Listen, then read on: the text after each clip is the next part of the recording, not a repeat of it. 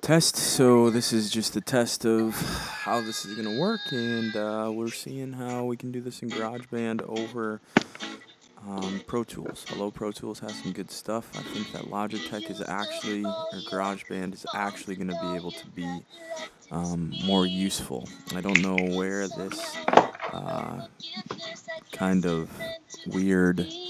Um, sound is coming from. It must be uh, the monitoring anything, um, but I can hear my voice uh, very well through this, even without the monitoring piece. So I wonder what that is, and uh, yeah, I don't know. I don't know at all what it would be.